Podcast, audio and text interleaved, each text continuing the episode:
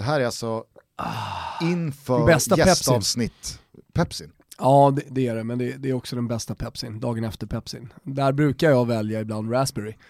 Eller lime, bara för att liksom få något, lite extra sådär. Men nu är det bara en vanlig Pepsi Max. Nu eh, stänger du ner gårdagskvällen och tittar inte bakåt. Nu kollar vi framåt, jag brukar göra så. Eh, det är alltid det bästa man kan göra.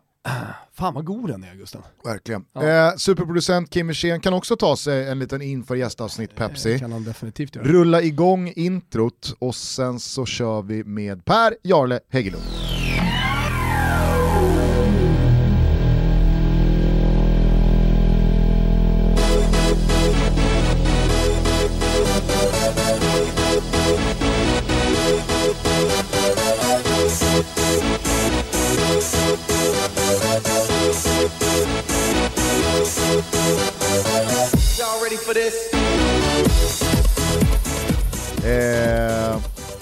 Vi säga någonting om igår? Jag kan knappt titta på dig Nej. idag. Nej. Nej. Thomas Partey, är det det vi tänker på? Nej. Eller har alltså det... det finns ju en Thomas Partey till Arsenal och så finns det en Thomas Wilbacher Partey från igår. Vi var på, vi var på byn igår. Jaha, så pass ja. Härligt. Och så var vi på eh, finalinspelningen Alla mot alla Filmhuset. Fråga oss inte hur det gick, för det får vi inte säga. Nej, nej. Det ska vi absolut inte säga.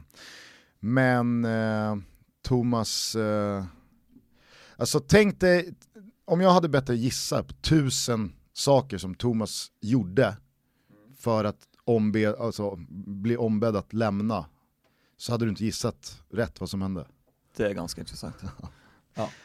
Hur som helst, nu sitter vi här. Ja. Ja, Nej, det, det, vi. var, det var, Nu är det fokus på Norge.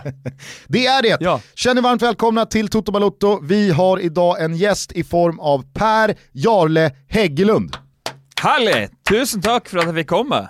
Det är säkert många av våra norska lyssnare som inte behöver någon vidare närmare presentation av dig, men jag tänker för alla våra hundratusentals svenska lyssnare som inte vet vem du är. Hur låter en kort presentation av dig själv? Eh, ja, hvis du fulgte med på Eurotalk for ganske mange år siden, så var jeg den som satt med sverdet på mandager og slakta ned alt som hadde skjedd i, i helga som var, og hadde mye krangling med Markus Birr og Erik Niva og diverse. Så, Fina Eurotalk-tider var fine, det. fine, gamle, gode tiden med Eurotalk der på mandagsmorgenen. Och det var faktiskt någon, eller ganska många, som skrev till oss här på Twitter och eh, uppmärksammade oss på något legendariskt bråk mellan dig och Niva. Och så tänkte jag, för att Erik Niva gästade Testa Stör i morse, jag vet inte om det avsnittet är ute när ni hör det här, men så tänkte jag, kan det bli så att Per Jarle och Niva möts i studiodörren och så är det ont blod mellan dem och så har man inte koll på det? Är det här någonting du minns? Ja da, jeg husker jo det, da. Men eh, inget ondt blod. Vi har møttes eh, flere ganger etterpå, så det er ingen problem. Ah, okej. eh, det går väl att säga att du är någon slags norsk version av Jesper Husfeldt? En Det väldigt är- högprofilerad kommentator med fokus Italien och Serie A. Ja, jeg kan kjøpe den. Jeg lærte veldig mye av Jesper de første årene vi hadde på Kanal Pluss. Eh, jeg hadde faktisk Jesper som guide på øret, der man bruker å ha for eksempel litt engelsk eller Just italiensk. det. Så hadde jeg Jesper på øret for å ja, men Tonefall og det han sa. Så eh, Jesper eh, har jeg lært veldig mye av. Og, og nå er vi da kollegaer med at vi gjør samme liga igjen, og Strive og Seymour og Sverige, vi, vi jobber veldig godt i lag. Och nästan uteslutande Serie A har varit huvudfokus sedan början av 2000-talet. Nu jobbar du på Strive, boendes i Stockholm, Värmdö. Yes! Saknar man Norge eller har Nej. du tagit Sverige och Stockholm och det här fantastiska landet helt och fullt till hjärtat? Det her eh, skal leve, det her skal bo, det her vi skal dø. Eh, absolutt. Nei, jeg, jeg, jeg stortrives i Sverige. Det er helt fantastisk her. Og vi bor ute på Värmdö og har eh, breathing space for eh, barna, mine tre sønner. Og det er fint å dra på besøk til Norge, men eh, det er ingenting eh, bortsett fra det som, altså, som, som jeg virkelig savner. Tre söner, jag tre döttrar. Är det fullt fokus på fotboll även i familjen Häggelund? Det er veldig mye logistikk, absolutt. Og det er ikke bare fotball, men det er masse idrett. Altså, Ja. det å få hverdags, eh, de til å gå eh, det, det utfordring. Helt Det klart. finns ju ingen eh, plats i hela världen som är så full på klubbar som Nacka-området. det finns en miljard fotbollsklubbar i det området. Ja, det ser man bara på det yngste kullet till Marius, min yngste, min yngste son. Det är, alltså liksom, det är 100 spelare bara på det kullet där, eh, och de är fem år. Så det, det krävs väldigt mycket tränare som brukar sin egen tid. och det, det, är, det är ganska svårt ute på Värmdö med Bo och Värmdö IF och Gustavsberg och alla de klubbarna. Nu är du farligt nära att talla på nej, det gör vi inte. 09-gänget som sitter nej, i utvisningsbåset sen, sen senaste avsnittet. det har vi aldrig gjort. Eh, det är ju såklart ingen slump att Per Jarle gästar oss just idag. Imorgon kvalar ju nämligen Norge mot Serbien i vad som är en playoff-semifinal. Vinnaren i den här matchen möter segraren mellan Skottland och Israel i då en final till nästa sommars EM-slutspel som spelas då om en dryg månad i den landslagssamlingen. Hur stor är den här matchen imorgon i Norge? Största matchen i vår tid.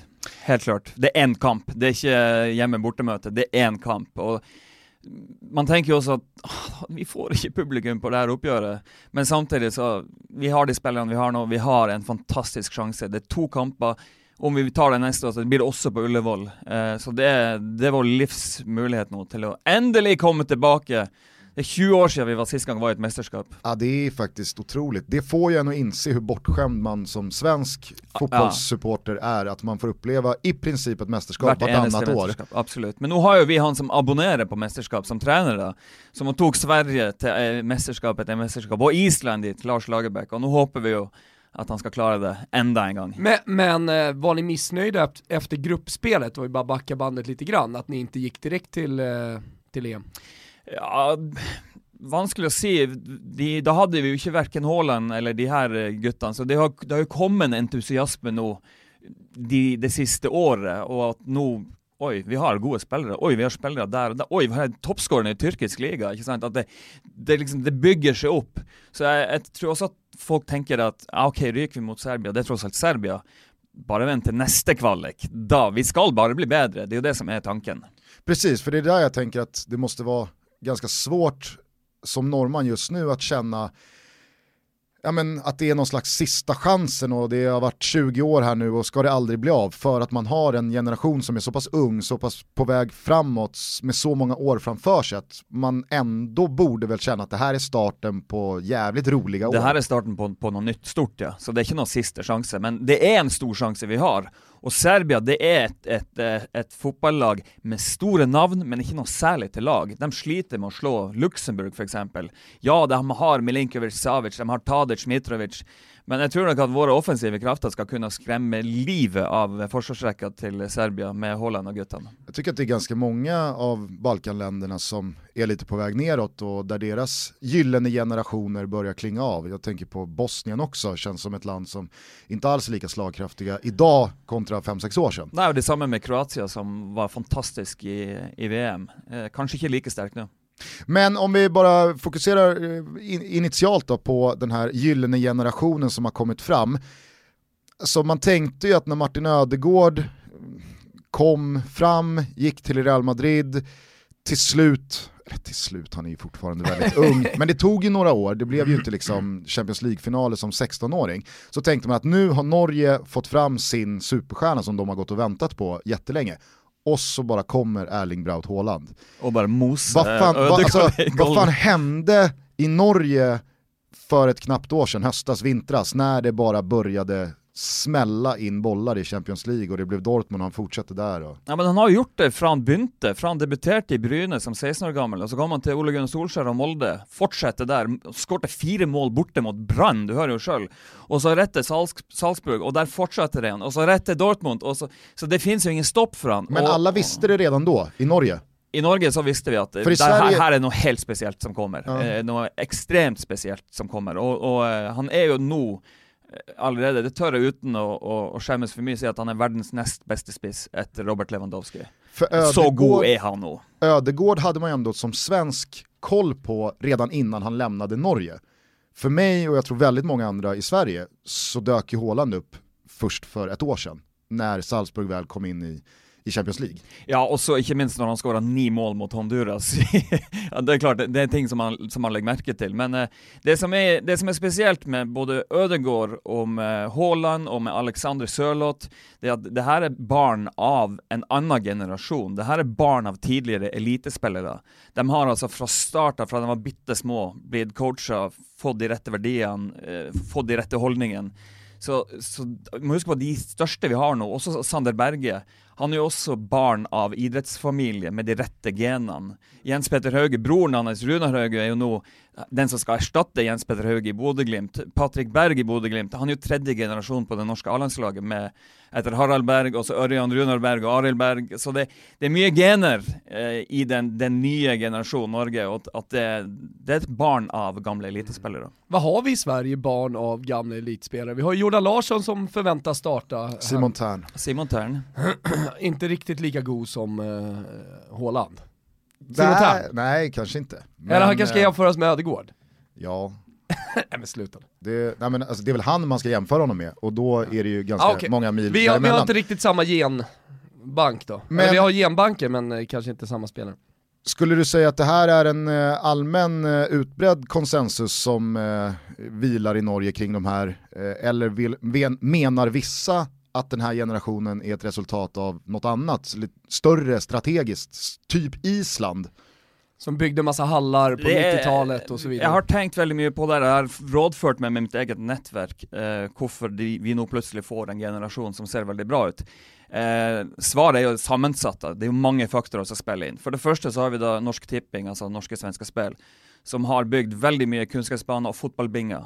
Det är ju då kunskapsgenerationen som kommer upp nu de, har, de kan spille fotball året rundt, enten innendørs Norge er en vinternasjon. Oppe i Nord-Norge vi har sommer ei uke i året, så er det resten mørkt. Men nå finnes det altså det finnes muligheter for å spille fotball året rundt hvis du er en, en, en liten gutt. Hur ser det ut i uh, tippeligan, eller vad heter det nu, elitserien? Eliteserien, ja. Eh, med underlag? Ja, det är ju väldigt mycket kunstgräs. Det är det? Dessvärre. Eh, men... Det är också det barnen växer upp på idag, Jo, men det är ju då, då kan du för exempel, då får ju barnen träna la oss si Tromsø, Alfheim stadion. Der får altså gutter 14-laget får trene på selveste Alfheim stadion, som gir en massiv boost på at oi, vi får være her. Da, da, da, det er lettere å strekke seg opp mot det. Og Samtidig når du nevner Eliteserien, så er det, det er mindre penger nå enn det var for kanskje fem-ti år siden. Og det betyr at det er ikke samme importering av utenlandske spillere, men mer fokus på unge spillere. Så jeg tror at unge norske spillere i dag har en større sjanse for å få spille i de store klubbene enn det var for fem-ti år siden. Og det gagner ja, selvfølgelig det norske landslaget. Mm. Og det norske landslaget har du jo også eh, en Det går en rød tråd nå fra gutter 15 opp til A-landslaget med noe som heter Landslagsskolen. Du kan klikke det inn på Norges Fotballforbund, og så kan du laste ned eh, treningsøvelser tilrettelagt for alt av nivå och allt ska ha en röd tråd som går helt upp till A-landslaget. och där är det Equinor, gamle Statoil, som bara spyr pengar in i eh, aldersbestemte landslag. Alltså, och det gör de verkligen, man ser... Man vet att när normen spyr pengar, då är det, då är det lite då är det deg. Alltså. Helvetes massa pengar. Nej men så, så det, är, det är många av de faktorerna, att, att det ligger till rätta nu för att man kan få upp eh, unga goda spelare. Så det är bara en tidsfråga innan vi ser riktigt, riktigt bra unga norska spelare utan stora farser också? Ja, det vil jeg tro. Og, og hvis vi nå endelig får til det her med å gjøre det enklere for barn med innvandrerbakgrunn og fattigere för for vi har ikke så veldig mange av dem. Vi har eh, Omar El Abdelaue, vi har ja, men Joshua King og Elinossi, men hvis vi enda ta, klarer å få de også med, så kommer vi til å bli enda bedre. Det er garantert. Og det ser man også på kvinnesida, hvor vi har den første som vant Ballon d'Or eh, på damefotballen. Altså, vi har masse profesjonelle fotballspillere rundt omkring i Europa fra kvinnesida også. Och det är så att vi är bra där också nu. Men, Sats, satsas det mycket också på flickfotbollen? Det gör det absolut. Mm. absolut. Men just integreringen av invandrarkillar, har det pratats lika mycket om det i Norge som det har gjort, gjort här i Sverige? Inte minst här nu aktualiserat senaste åren av, av Zlatan. Nja, hans kritik. Ja, eh, det är ett vanskligt tema att gå in på akkurat det här, men eh, jag tror för exempel i Sverige så är det ju at veldig mye innvandrerbarn barn, de tar, går ikke i hockeyen som kanskje veldig mye svenske barn gjør. I hockey er jo så stort her i Sverige, men har, det er ikke like stort i Norge. Så at vi kanskje får en større bolk av dem inn på fotball i Norge enn i Sverige. Så, men jeg håper virkelig at vi får tilrettelagt, for, for det, er jo, det, er jo, ganske dyrt å gå på fotballskole. Det er jo ganske dyrt, altså Og i Norge vi er ganske dyktige på å bruke penger på sant, at barna skal bli gode i idrett. Men vi får med dem også, så, så blir det enda bedre. Eh, jag fnulade lite på det här i morse, med den här gyllene generationen som kommer upp här nu, kanske bara starten på ett norskt fotbollsunder och det fylls på med, med en rad andra spelare vad det lider. Att det är en konstgräsgeneration, att det är en annan typ av fotboll som, eh, som bedrivs. Är det inte lite mismatch att man har Lars Lagerbäck som förbundskapten då? Förstår du hur jag tänker? Eller är det perfekt? Jeg syns det er perfekt. För Det att, Klare, tydelige rammer for A-landslaget. Alle vet sine roller. Han har abonnert på sluttspill. Vi vil nå et sluttspill. Han er klar og tydelig leder. Eh, er, de som er på A-landslaget, er veldig glad i Lars Lagerbäck. Han, Det- han kommer ikke til å vare forever, nei. Men eh, nei, jeg har ingen problemer med at Lars Lagerbäck skal være den som trener Erling Braut Haaland på A-landslaget. nej och jag är den första att skriva under på att det Du är tänkte någon slags utbildnings... Jag tänker att i slutet av dagen så är det klart att resultaten räknas och kan Mm. Lars Lagerbäck lösa en mästerskapsplats till Norge så har han uppenbarligen gjort det bättre än alla andra som har försökt senaste 20 åren. Men det finns ju parallellt med det här en diskussion, inte minst eh, aktuell här i Sverige, där man tycker att vi ska inte åka och parkera bussen mot de stora lagen för vi ska utveckla vår fotboll. Ska vi någon gång komma vidare, ja men då måste vi också utveckla vårt spel. Då måste vi slå de stora lagen med deras egen medicin. Vi kan inte stå och brunka med tio man bakom boll runt eget straffområde för att då kommer vi bli ifrånsprungna. Och där har ju Lars Lagerbäck alltid varit väldigt cynisk, att göra det som krävs för att ha så bra chans som möjligt att ta poäng. Ja, men jag tror för exempel nu när vi ska möta Serbien, jag driter nog fullständigt om vi står och brunkar och vi moser ballen eh, långt på hålen, att vi vinner 1-0. Jag, vi skal- ha någon finspel, Vi ska till EM. Så då kan vi heller ta den diskussionen efterpå. Akkurat nu den här kampen imorgon, så handlar det bara om att vinna matchen. Ja, och jag menar så här, i A-landslaget, fotboll generellt sett handlar ju om en sak och det är att vinna. Och det spelar egentligen ingen roll vilken nivå man spelar på. I slutet av dagen så ska du vinna. Och sen så går det där i vågor hur man ska spela och inte spela även i landslagssammanhang.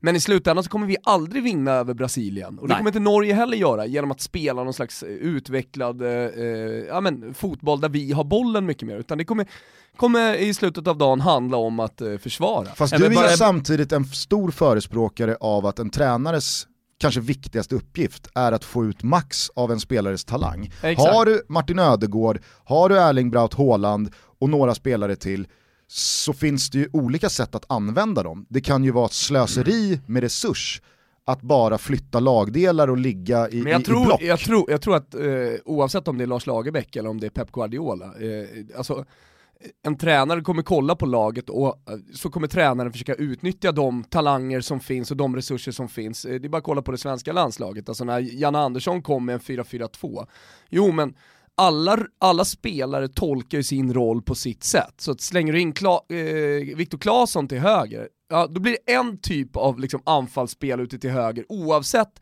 liksom, eh, om vi byter spelmodell eller inte, höll jag på att säga. Men spelar vi 4-4-2 så eh, är det Viktor Claessons sätt att tolka sin roll, eller Kulusevskis, eller Sebastian Larssons. Alltså, så här, Ja, det beror, eller, det beror eller, ju, eller Martin Ødegaard i eller 4-4-2. Martina, precis, alltså, det, det, alltså jag, jag tror någonstans oavsett eh, taktik så är det spelarna som, som i slutändan eh, gör det. Så att så här, Norge med Haaland, med Ödegård, med fler bollspelare så att säga, kommer ju att vara mer bollförande eh, oavsett om det är Lage, Lagerbäck eller, eller Pep Guardiola. Ja. Men Alltså återigen, det handlar ju om att vinna. Alltså, det är som du säger, om ni ska mosa upp bollar på, på, på Haaland så är det väl det sättet ni får ta er till EM på. Liksom. Tenk om vi kan gå til EM. Åh, det hadde vært så fint. Och det är ingen dålig grupp som väntar i sådana fall. Nei, altså England-Norge på Wembley med anglofile Norge, det, det hører jo sjøl hvor sjukt det kommer å bli. Og så da med Kroatia og Tsjekkia. Eh, så der finnes det jo muligheter mot Kroatia og Är, du, är Per Jarle Egelund den enda icke-anglofilen i, i, från Norge? Nei, altså, Jeg er jo anglofil på den måten at mitt favorittlag er jo England. Og eh, jeg, Ja, jo- det er jeg er jo glad i det engelske lynnet, men eh, jeg er jo veldig italiensk av meg i, eh, i både mat og kultur. Og jeg drar jo heller til Italia og ser på fotball enn enn jeg drar til England. Eh, Så det er jo veldig ekstremt i Norge med anglofilismen. Men är det väl fortfarande så? Ja, det er helt Du aner ikke. Altså, de to største supporterklubbene for Altså Manchester United og Liverpool supporterklubber i Norge Hvis Du betaler Du må betale ca. 300 kroner for å være medlem. Begge de klubbene har typ 50 000 medlemmer hver. Altså, det er mangemillionbedrift. Altså Supporterklubben til Manchester United har 500-600 support, eh, sesongskort på Old Trafford. Hver eneste hjemmekamp for Liverpool eller Manchester United så går det fullbookede charterfly over til England. Det er, det er så ekstremt. Hvis dere tror her, i- her i Sverige at ah, det er ganske stort med engelsk fotball Nei, Norge, det er helt koko. Dere aner ikke. hur, uh, hur närvarande är Ole Gunnar Solskjærs liksom, plats exit. i Manchester United i Norge? Är det ständigt uppe, för det är det någonting alla diskuterar? Ja, det er det klart. Eh, og når han ble manager for Manchester United, så eksploderte jo alt av nyhets... Altså antall klikk på Manchester United og Ole Gunnar det, det er selvfølgelig en magnet. Og TV 2 fikk jo så ufattelig masse nye abonnement på, på Premier League-pakkene sine. Så det at en norsk trener trener en av verdens største klubber, det er klart at det, det jo også en ting som litt sånn det er merkelige greier vi er inne her nå. Vi har en av verdens beste strikers, vi har spillere i, i Leipzig, Milan, Borussia Dortmund, Real Madrid. Eh, vi skal spille playoff mot, eh, mot Serbia. Det, liksom, det rører på seg. Hur, Det, hur ser oddsen ut inför matchen? Är ni to- favoriter? to- 2,40 mot 3,45 tror jeg, så vi er favoritter. Men det er jo også for at hjemmebane. Men ja, det er jo ikke publikum. Men eh, vi er, vi er oddsfavoritter til å ta Serbia. Kort bara på Ole Gunnar där, vad, vad ser du i, i pipen? Hur ser prognosen ut? Åh oh, nej, jag har inte lust att tippa på om man ska... Det är klart, taper du 6-1 på hjemmebane, så är det ju off, då ska du choppes i väldigt många klubbar i väldigt många land. Men uh, ja Vi får se hur det går med den nysigneringen som de hämtar in. Om, om Cavani slår till med en gång, eh, uh, även om han inte har spelat fotboll på sju månader, så kanske Ole Gunnar får lite mer pusterum. Men Subtle results, still you, but with fewer lines. Botox Cosmetic, out of botulinum toxin A, is a prescription medicine used to temporarily make moderate to severe frown lines, crow's feet, and forehead lines look better in adults. Effects of Botox Cosmetic may spread hours to weeks after injection, causing serious symptoms. Alert your doctor right away as difficulty swallowing, speaking, breathing, eye problems, or muscle weakness may be a sign of a life threatening condition. Patients with these conditions before injection are at highest risk. Don't receive Botox Cosmetic if you have a skin infection. Side effects may include allergic reactions, injection site pain, headache, eyebrow and eyelid drooping, and eyelid swelling. Allergic reactions can include rash, welts, asthma symptoms, and dizziness. Tell your doctor about medical history, muscle or nerve conditions including ALS or Lou Gehrig's disease, myasthenia gravis, or Lambert-Eaton syndrome and medications, including botulinum toxins, as these may increase the risk of serious side effects. For full safety information, visit BotoxCosmetic.com or call 877-351-0300. See for yourself at BotoxCosmetic.com. Det må begynne å skje ting, altså. De har kommet skjevt ut. og ja, eh, de, Spør du meg, så sender de sin beste midtstopper til Italia t- med Chris Smalling. Så, eh, og de hadde jo, Det var det de behøvde å hente, kanskje, en midtstopper, men, men Smalling han dro til Italia. så der... eh, Han ville verkligen till Roma. han ville virkelig dit også, for han visste vel også at han ikke var ønska, Mm. eh, og at han skulle satse på andre. Men jeg tror, at, jeg tror nok kanskje han, han er den beste av den gjengen der. Mm, jag håller med. Eh, tillbaks till eh, det norska landslaget, vad saknar du? Vad saknas i det här gänget? Vi har jo en pågående keeperkrise eh, akkurat nå. Eh, Rune Almeng Jarstein har vært en av de beste keeperne i eh, Bundesliga i mange år, men nå er han på benken eh, I vilket lag? i Herta. Mm. Eh, og eh, Ørjan Nyland ble jo nå frisluppen fra Aston Villa, så han er uten klubb. Eh, så vi skal ikke overdrive heller det her med den norske gylne generasjonen. Vi har de her spillerne som er i de her Men i de Nyland, store, i de store klubbene. Nyland är med nu. Ny- Nyland er i troppen, ja. Alltså det är ändå Eh. starkt att lösa eh, landslagsplats klubblös. Ja, men det, han ble jo tatt ut på landslaget før han. Men Alesami, venstrebacken, er jo også klubbløs. Men Just det. han forventes vel å gå til Blackburn. Men altså, bak de her Ødegaard Braut, så er det ganske standard vare. Altså, Det er sånn som vi har hatt det. Så vi skal ikke overdrive den generasjonen også. For på 90-tallet med keeperne, da hadde vi altså førstekeeperen keeperen til Everton, Chelsea og Tottenham som kjempa om en plass på det norske landslaget. Men nå var jo da 90-tallet spesielt med at vi hadde opp mot 28 nordmenn i Premier League, som er helt insane. Det var jo helt sinnssykt. Det kommer aldri til å skje igjen. Så vi skal som sagt, vi skal holde oss litt på jordet her. Vi, vi skal møte Serbia, og vi har fått en par gode unggutter. Men eh, det er et langt lerret å bleke før vi kan hevde oss sånn som Sverige med å gå langt i et mesterskap och liksom slå oss litt på bröstet där. Det, det är fortsatt väldigt mycket som ska göras. Och det där är nog två byggstenar man inte ska underskatta, alltså en målvakt och minst en riktigt bra mittback. Ja. I synnerhet när man har Lars Lagerbäck som lagbyggare. Är det för svagt på mittbackspositionen eller hur, hur Vi har, vi har en av de, de store, unge, gode talentene i Europa. Så Milan nå var jo etter med Kristoffer Ayer i Celtic. Eh, han er jo the real deal. Han kommer til å få over 100 landskamper for Norge, og av de siste 50 av dem som kaptein. Eh, så vi har én vanvittig sterk eh, eh, midtstopper, så har vi Sander Berge på sentral midtbane, som er også the real deal. Og så har vi Mathias Nordmann i Rostov i Russland, som nå forventes å komme til til vestlige delen av Europa. Han er også veldig, veldig bra. Og så, ja, med Moye Linus i Celtic, Jens Petter Hauge Fremover så ser det veldig bra ut. Men eh, ja, det, er litt, det skurrer litt på keeperplass. Det gjør det. Og så en skikkelig ung og god makker med Ayer. Der har vi Leo Østigård som er i St. Pauli. Eh, så, är det sant? Ja, det är litt kul klubb å være i. Mm. Jag, jag är jävligt intresserad av han eh, från Bode Glimt som gick till Milan, vad är det han heter? Hauge. Hauge ja, precis. Jens Petter Hauge. Alltså man älskar ju den typen av eh, övergångar. Alltså, eh, vi hade ju vi hade flera på, på 90-talet, svenska, svenska spelare som gjorde bra matcher mot stora klubbar och sen så blev eh, värvade, inte minst då Jesper Blomqvist, IFK Göteborg och sen gick det vidare och sådär. Eh, är han också real deal då? Jens Petter Höge är absolut real deal. Eh, bara ska flika in, Östergård har ju nog gått till Coventry, fra, eller han var i St. Pauli. Ah, ja, ja. Så han är fortsatt väldigt, men han är, han är en, eh, en ung gutt på 20 år, så han mm. kan ju...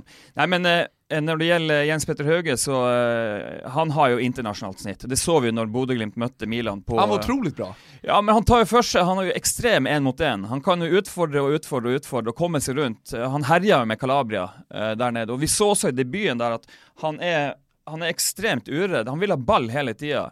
När du är ung och ska debutera för, för Milan, han stod inte i passningsskyggen eneste gång. Han ville hela tiden ha ball. Så med, med, den spillestilen som Milan har, altså 4-2-3-1 Han kommer til å få mange sjanser. Seks ekstra kamper i Europa takket være den mest sinnssyke straffespillkonkurransen ja, vi har sett. Alltså. Så uh, det är otroligt artigt med Jens Petter Hauge. Ja, absolut. Vi måste ju såklart stanna till vid Bode Glimt. För de som av någon anledning har missat det så leder alltså Bode Glimt elitserien efter 20 omgångar på 56 poäng. Rosenborg är tvåa på 38. Man har gjort 69 mål på 20 matcher och jag tittar på truppen och jag känner inte igen ett namn. Vad är det som händer? Åh, oh, fine, fine Bodø-Glimt. Tänk att det här sker att vi för första gången i historien ska få ett lag från Nord-Norge som vinner guldet i den norska serien. Om vi bara börjar kort bara i änden. Vilken klubb i den norska fotbollshistorien är Bodø-Glimt? Ja, det, jag höll på att säga Sundsvall, alltså ett lag från nord som, ja de har vunnit cupen två gånger. Och lite upp och, ner, upp och ner i högsta ja, ligan. En, en, lite upp och ner och så ett sölv här och där. Eh, men det är ju ett lag som spelar 4-3-3. Och det gjorde de när de var som bäst på 90-talet också. Men för en par år sedan så slutade de att tänka på resultat, och det här är ganska intressant. De sa, vi, har, vi vill inte veta någonting om resultat, nu ska vi bara tänka på utveckling. Vi ska bara tänka på hur kan vi bli bättre. Og det Bodø-Glimt gjør i sin egen treningshverdag, det er at alt går i konkurransespeed. Hver eneste øvelse de gjør på trening, går i matchfart. Så det ser man jo på spillere som kommer inn mot Bodø-Glimt. De får sjokk for at alt går så sinnssykt fort. Det er en sånn vanvittig intensitet. Så når du da har det hele tida i, i, den treningshverdagen du, eh, du lever med, så kommer du da til match så fortsätter det där och då kör du över de andra lagen. Tänk Atalanta. Tänk eh, sånn som Atalanta kör dubbelt på kant, trippelt på, kant. Du kan inte stå emot det. Och Odd hade väl åtta segrar på de tio sista kamperna. Så kommer de och ska möta Bodø-Glimt, taper 6-1 och tränaren han, vanligtvis kan en säga att äh, vi har sjukdom, äh, nej vi var inte helt Men han bara, vi var chanslösa, det är ingenting vi kan göra. alltså, vi kan spela en kamp här hundra gånger till, vi kommer att tape 6-1 i varje kamp. Vi har inte en chans mot det här laget. Men är det en tränare som är en pionjär och tänker utanför boxen eller är det klubben som har tagit det här beslutet eller? Klubben eh, tog eh, beslutning i lag med tränaren om att de skulle, sluta tänka på resultat, man ska bara tänka på utveckling. Och, och Bodø de, också, de hämtar heller extra man i stöttapparatet, eh, extra bättre tränare än att hämta en dyr striker. Så de spelarna som kommer in, de vet exakt vilken roll de ska in i. Jens Peter Höge, han satt på bänken i Ålesund i fjol. Så sålde ju Bodeglimt Bodø-Glimt han från Dalarna, Amir Lajoni, till egyptisk fotboll. Han svenska, mm. svensk-tuniseren.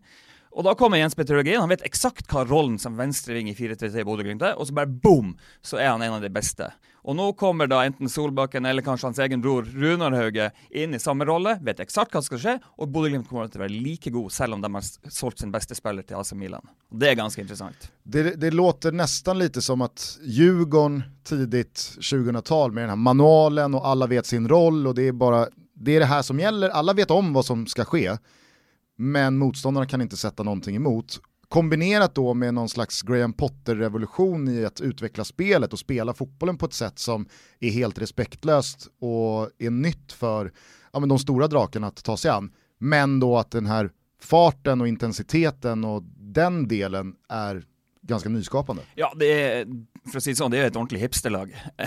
alltså det är... Är det ett stort publiklag eller är det Nej, noll det- support? Eller? Nej, alltså det hørte jo dere prate om det i, i forrige sending, det her med, med publikum, litt publikum, eller masse publikum. Det som Eliteserien i Norge har hatt fra start av, det er 200 tilskuere. Hvor man da velger ut, Hver klubb får bestemme hvordan man gjør det. Enkelte klubber har eh, klakken, og jeg kan love forskjellen, altså skillnaden på 0 og 200 tilskuere, den er enorm på TV når du sitter og ser på kampen. Det blir herlig stemning av 200 personer mot 0, som er ingenting stemning.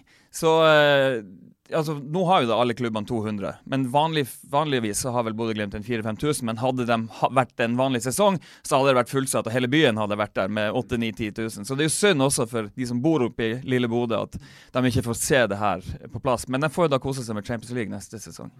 Men Kjetil Knutsen är huvudtränare, Ja. eller är det delat ledarskap med Jonas Nej. Kolstad? Nei, han jo han er hovedtrener. Ok. Eh, og så har man en av de gamle legendene, Åsmund Bjørkan, som eh, er som en eh, Hva skal du si Spindel i nätet. Spindelen er tilbake der. Så, eh, så det er veldig interessant. Så jeg anbefaler man, Her i Sverige kan man jo se norske eliteserien, så jeg anbefaler å se en Bodø-Glimt-kamp, for det er ganske tøft å se på. altså. Men du jämförde med Atalanta lite, det har ju varit på tal i, i svensk fotboll också med Rickard Norling som inspirerades av den fotbollen, men där i AIK så funkar det inte riktigt att säga vi, vi, tänker, inte, vi tänker inte på resultat, vilket Rickard Norling liksom försökte ändå få fram, utan det här är en process och det kommer krävas tid. Eh, AIK gick tillbaka till slut men det var ju då Atalanta-inspirerat. Eh, men här finns ingen inspiration liksom så från Atalanta, utan det här är någonting de Jeg tror de satte sjøl, ja, men det, det ligner jo veldig på Atalanta. Ja. Eh, med at eh, man blir omringa hele tida. De, de dobler på kant, de tripler på kant. Eh, når man skal vinne ballen tilbake, så er det tre-fire mann rundt. Eh, det er ganske ekstremt. Men det er den intensiteten de har i treningshverdagen. Mm. Det er derfor at de klarer å være dobbelt så bra i de andre lagene de møter i selve matchspillet. Har man börjat rycka i Kjetil Knutsen från Abs- utlandet? Ikke fra utlandet, men i, han var jo aktuell for Rosenborg nå når Åge Hareide ble ansatt. Eh, Brann skifta trener, sparka sin trener, eh, og da var, han er jo fra Bergen, Kjetil Knutsen, så men eh, jeg håper jo virkelig at han fortsetter. Og det synes jeg er ganske kult med Bodø-Glimt. Jens Petter Hauges var jo egentlig klar for Seltzer Brygge i sommer. Men jeg tror de gjorde en liten pakt, de her Bodø-Glimt-guttene, at gutta, vent. Vi, de kan jo liksom alle selges til utlandet nå, men da, vent, gutta. Vi, la oss vinne det her historiske gullet. Og så ser vi hva som skjer. Og nå når Jens Petter Høge gikk nå, så er det jo allerede klart at Bodø-Glimt kommer å vinne, så da er det ikke så farlig. Hvis det ikke hadde vært klart, så er jeg sikker på at Jens Petter Høge hadde kommet i januar til Milan. Så det jo interessant hva som Men hade, hade Milan scoutat honom tidigare? Det hade Visste de man, ja, de hade i gjort det, så de hade koll på I honom. tre måneder hadde de. Altså, det er også interessant hva som skjer med de andre, Sinkernagel og Patrick Berg og de store spillerne til Bodø-Glimt. Jeg håper ikke at det blir sånn som Ajax, med den Delict-årgangen som ble solgt til øst og til vest. Men uh, Att några får vara kvar till Champions League-sommaren. til Champions League-eventyret, absolutt. Då låter det också som att klubben riskerar att ta tre steg bak. Att man, Ja, men jeg tror ikke det, for at den rollen, de vet eksakt hva som gjelder. Og de er veldig dyktige i spillerlogistikk. De henter inn de typene som passer. Ja, så de har- skulle kunna överleva Kjetil Knutsen också. som absolutt skulle over, overleve den intensiteten, og de har allerede henta noen spillere nå, etter at Jens Petter Høger ble solgt, så nei, jeg frykter ikke for Bodø-Glimt. Jeg tror de, eh, med modellen de bygger nå, så er de kommet for å bli som et av de store lagene i Norge. Har de varit på gång, Bodø-Glimt? Har man sett det komma eller har det bara sølv, smält? sølv forrige sesong. Mm. Så det, det, det har vært på gang nå, men at det skulle bli så ekstremt. Altså, de har 3,5 mål i snitt per kamp. Altså Det er fullstendig Atalanta-nivå, det også. Ja. Kanskje over Atalanta. Ja. Så det, Ja. Alltså nu har ju inte vi involverat dem i någon tutto-trippel, men eh, jag har ju suttit och bara hämtat pengar på sidan om här hela året. Det är ju löjligt. Ja, till är slut kommer helt- oddsen i fatt. Jo, men det går alltid, att- alltså det är som med Atalanta. Mm. Visst, det är slashade linor, men de gör ju fem. Så att det är ju bara, det, det är bara att fylla på. ja, det vanligste resultatet for Bodø-Glimt er jo 6-1. Ja, det är helt sanslöst alltså.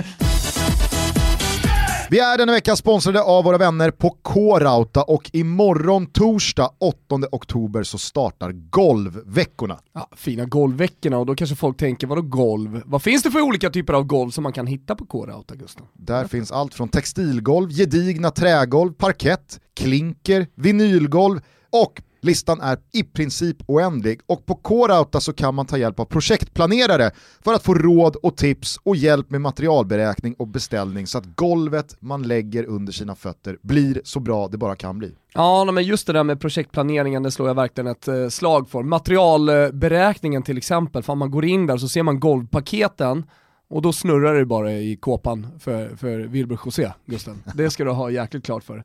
Ja, men inte bara det här eh, med golvveckor, utan det är också en tävling där man kan vinna Barry Alloc-golv till ett värde av 10 000 kronor och då kanske du undrar, hur gör man för att vara med i den här tävlingen då? Alla vill ju ha ett Barry Alloc-golv för ett värde av 10 000 kronor. Jo, men då gör man helt enkelt så att man går in och följer K-Rauta på Instagram och sen så använder man, tycker jag, hashtaggen KRautaToto, eller hur Gusten? Absolut. Och så motiverar du då varför just du ska vinna. Den här tävlingen pågår på Facebook och Instagram till och med 18 i tionde vinnaren meddelas senast 21 i tionde. Lycka till! Och som om inte det vore nog Gusten, med de här härliga tävlingarna på K-Rauta så är vi igång på vårt eget Instagram om ett litet, litet tag, där man kan vinna verktyg från Ryobi, men det återkommer vi till, eller hur Gusten? Det gör vi, men eh, för er som inte följer oss på Insta, gör bara det. Ja. Det finns många anledningar till att göra det. Oj. Inte minst om man vill vinna verktyg från Ryobi. Vi säger stort tack till K-Rauta för att ni är med och möjliggör Toto Balutto. Stort tack! Vi är denna vecka sponsrade av Telia. Ah! Härliga, underbara Telia. Jag säger det av en anledning Gusten.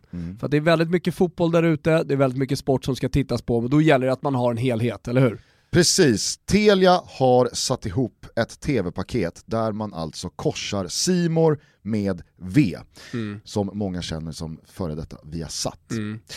Och vad får man då för er som inte riktigt har koll på detaljerna? Jo, man får Serie A, La Liga, Premier League, Champions League, Bundesliga och Ligue 1. Jag säger som Alexander Axén, nej men sluta. nej men det är bara, det, lägg, lägg av bara, det kan, det kan inte stämma. Jo men det stämmer, och då är det väldigt många som tänker så här: jaha, ja det är väl bra att de samlar allting, att man kan köpa det som ett paket, men det kostar väl skjortan? Eller hur? Att man tänker så, Ja. ja, men det stämmer inte. Nej. Ordinarie pris för alla de här rättigheterna är 499 kronor plus 469 kronor. Alltså, Rimligt ju. ja, ja, Det är ju vad det ska kosta. totalt 968 kronor i månaden. Mm. Men Telia har med sitt tv-paket slagit ihop det här och skickar nu alltså ut allting för 499 kronor i månaden. 499 kronor. Kan du upprepa, vad får vi då? Premier League, Champions League, Serie A, La Liga, Bundesliga och Ligue 1. Nej men lägg av. Nej men sluta bara. Sluta bara. Nej, nej men det kan, det kan inte stämma Gusten. Det kan inte stämma Gusten. Och som om inte det vore nog, man får dessutom Telia Play, Simor och Viaplay för att kunna se allting som sänds även där. Ja det är helt otroligt. Och det här priset gäller även efter att bindningstiden gått ut. Okej, men hur gör man då för att få eh, det här tv-paketet? För nu är det väldigt många som lyssnar. Man går in på www.telia.se eller om man vill komma rätt in i sporten så slår man på ett eh, slash och sen sport. Alltså telia.se sport. Ja men det är solklart budskap. Vi säger stort tack till Telia som är med och möjliggör Toto Balutto. Eh, hur eh, formerar Lasse Lagerbäck offensiven imorgon? Eh, et av de råeste spissparene i Europa akkurat nå skal faktisk være på topp, med to beist på over 1,90, med Alexander Sørloth og Erling Braut Haaland, som er to av de eh, yngre, mest spennende navnene i Europa. Jeg ville aldri møte de to. Du, får, du blir rundspilt, du blir fraløpt, du, du får juling, du taper alle dueller. Altså, den duoen der, og de, de er glad i å spille opp hverandre også. Det er ikke noe egoshow, det her. Det ser man også med, med Haaland i Dortmund, hvor de hjelper hverandre med å få assist. Og sånn er det med de her to på topp også. Men får jag Så- bara fråga, vem, vem fan var det vi såg i Crystal Palace då? För där var ju Sörlott, Det var en som ble det var en av de sämsta anfallare Ja, jag men sett. det er en som kommer inn siste kvarter og blir satt ute på høyre kant, Ja. i et lag som ikke har ball, og som ikke kan gjøre noen ting. Men så går han til en toppklubb i, i Tyrkia og er the main man og får masse målsjanser og moser ballene inn mål, sånn som han gjorde i Midtjylland. Det er klart det blir bra. Og nå kommer han til Leipzig og skal overta for Timo Werner, som er samme sak der. Det er klart det kommer til å bli bra. Men du kan ikke spille som striker ute på høyre kant for et Pelles-lag som har 20% possession. Det er klart det ikke blir noe bra, det. Nej. Nej, han kom ju också med en prislapp Ja, ja. eh, till Crystal Palace och man tänkte så här, vad, fan, vad, vad, vad är det här? Vad är det som händer? Nu förstår man. Ja, nu förstår man ju. Men får Joshua King sitta bänk då eller? Ja, enten så får han komma in eller så blir han sätta Joshua King på ene kanten, men der har vi ganske mange. Vi har Moye Elionussi i Celtic som er i superform, han var veldig bra i for forrige landskamp. eh, Og vi har eh, norske Det är lillebrorsa till uh, Tarik Elionossi. Eh, Det er søskenbarn som Syskonbarn. Kusin. Kus- Kusin. Ja, ja, ja. Exakt. Men så har vi jo da norske kaptein Stefan Johansen som har vært på kant, og vi har Jens Peter Hauge som enda ikke har debutert. Eh, Martin Ødegaard skal vel ta en kant, så det er, det er kamp om plassene. Det er det som også er litt Men kult. Sander Berge är given. Sander Berge er bankers sentralt. Eh, Och Ödegård har någon slags, alltså när, när vi såg honom eh, på Friends, han flöt ju runt lite överallt. Alltså, Fan han dominerade den matchen för övrigt, Ödegaard. Alltså. Ja, altså Han har vel en liten sånn fri rolle. Tror mye- han kan trekke litt inn i banen og ja. När man ser honom live också, han är så mycket större än vad man tänker honom när man ser Ja, på TV. man, man tenker jo Ganske Mart, Mart, fysisk ja, men man jo Martin 15, når han Mm. var den yngste spilleren som noensinne spilte på et landslag, og han fikk debutere for Real Madrid. Han var jo en liten, liten Mm. pjokk. Men nå er liksom, han har jo biffa opp seg. Det er jo en stor og sterk mann, det her, som eh, har gjort de fornuftige valgene med å gå til Herenfen og gå til Fites, og så til Real Sociedad. Og nå er han startmann eh, for de to første kampene for Real Madrid, så så alle de som eh, sa «Åh, han går feil vei, han burde gått til Ajax med en gang. Og så, bare, «Nei, han er fortsatt veldig ung og er nå startmann. for- 99, eller hur? ja, og så nå startmann for, uh, for Zinedine Zidane i Real Madrid, så eh, Det var, det var inte så dumt i, det var i ikke så slutändan. dumt. Eh, men upplever man också att det är ett jävla bra gäng och det är god stämning och alla är polare eller finns det läger, finns det vissa slitningar inom landslaget som du pratar om, som här hemma med att vissa går inte ihop och det är rivaliteter Eh, inom mange, laget. Mange av de yngre har jo da spilt i lag i yngres landslag, så de kjenner hverandre veldig godt. ikke sant? Og så har vi den, det som nå er den eldre generasjonen, den eldre stammen i laget, med Ørjan Nyland, vår lagkapten Omar El Abdelawi, Martin Linnes. Eh, begge de to spiller jo forresten i Galatasaray. Vi har jo backparet til Galatasaray, det er også ganske kult. Eh, men Håvard Nordtveit, Stefan Strandberg, Stefan Johansen, Markus Henriksen, Joshua King Det var jo det laget som tok Norge til semifinale i EM U21 i 2013, og de er nå 28-29. Så det er det som er den ekte stammen i laget. Så det er klart, De har jo vært i lag i mange år. Og nå kommer den nye stammen som skal følge på da med Haaland, med Sander Berge, Ødegaard og de her. Så jeg tror nok at stemninga er veldig bra i, i det norske landslaget. Det, det merkes også når man ser bilder fra treninger og man hører på pressekonferanser at, at det, ja, det er rett og slett god stemning i laget. Om man skulle bränna och missa EM, då är det bye bye Lagerbäck, Ja. 100%. Ja, han har vel sagt at han uh, Fram til eventuelt EM. Ja. Vem tar över sen? Åh, er det nå Ståle Solbakken endelig skal komme? Det har vært så mye snakk om Ståle Solbakken i så mange år, og nå går det ikke så bra Nej, han i FC. di- börjar dippa lite här nu i FCK. Europalokomotivet FC København gikk ut mot Rijeka fra Kroatia og går ikke bra i hjemlige Superligaen. Det Det målet de släppte in mot Rijeka. er det mest fantastiske jeg har sett på mange år. Hvis du setter Benny Hill-musikk til det målet Exakt. det blir fantastisk, altså. Du kan ikke gjøre det bedre. Nej, nej, det är otroligt alltså. Men okej, Ståle Solbacken, är, är, är det... All, alla älskar Ståle eller? Ja, men alle har jo respekt for Ståle. Eh, han er jo Han er jo sjef. Og, han, og resultatene hans prater jo for seg sjøl. Ståle er sjef. Han har også en ekstrem hukommelse. Han kan møte en person fra åtte år siden, så kommer han eller åtte år etterpå, så kan han bare ah, jeg husker han navnet. Han er den eneste jeg har sett som går inn i TV-studio uten et eneste papir med seg, en lapp eller noen ting. Han kommer inn, og alt kommer fra toppen, fra hodet. Han behøver ingenting. Så han er, jeg tror det er ganske bra hjernekapasitet på Ståle Solbakken. Och det har alltid varit en sån här, någon gång så ska en gang, du så, ta en landslaget gang så liksom. skal det skje. Så jeg vil, ja, jeg vil sette min knapp på, på Ståle Solbakken. Spännande. Hey, I'm Ryan Reynolds. At Mint Mobile, we like to do the opposite of what Big Wireless does. They charge you a lot, we charge you a little. So naturally, when they announced they'd be raising their prices due to inflation, we decided to deflate our prices due to not hating you. That's right. We're cutting the price of Mint Unlimited from $30 a month to just $15 a month. Give it a try at mintmobile.com slash switch. $45 upfront for three months plus taxes and fees. Promo rate for new customers for limited time. Unlimited more than 40 gigabytes per month. Slows. Full terms at mintmobile.com. Det, det, det känns ju som en mer av en match made in heaven sett till vilket landslag Norge huserar, tycker jag då. Mm. Du älskar ju Lagerbäck Nej, och tänker ja, att nej det är... jag älskar Lagerbäck. Jag menar bara, jag menar bara alltså jag vill vara tydlig med att eh, spelarna i en spelmodell, speciellt i landslag, när, det bara, när man träffas så sällan, eh, då är det nog viktigare med ramar och tydlighet och organisation eh, snarare än i klubblag. Där man kan göra som Bode Glimt och jobba mer långsiktigt eh, och liksom mer ute efter den filosofi man har. Men det, men det som är viktigt också det är att huska på, det vet ju vi som är från Småland uppe, i, uppe på Nordpolen, Norge, Sverige, Danmark, att fotboll det går i cykluser. Det gäller också för stora länder som Italien. Det kan dippa och så kommer du upp, så är du bäst igen. Och så, för exempel Norge, vi hade en fantastisk generation med 69-70 Eh, folket med Leonard Bohinen, Björneby, Ronny Jonsson, Henning Berg. Och det laget gjorde ju väldigt bra. Vi fick ju, kom ju till mästerskap, till VM och allt det här. Och så kom det en ny generation, 79 till 81 med Jon Arne Riise, Morten Gams Pedersen, Jon Carew, Brede Hangeland. Och då blev det bra, då var vi nära igen, ikke sant? Och nu har vi kanske en ny ting på gång. Och detsamma med Sverige, för exempel.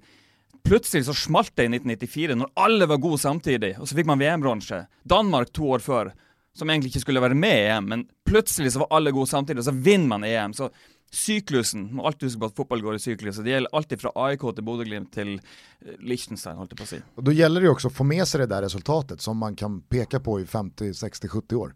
Vilken är den största triumfen?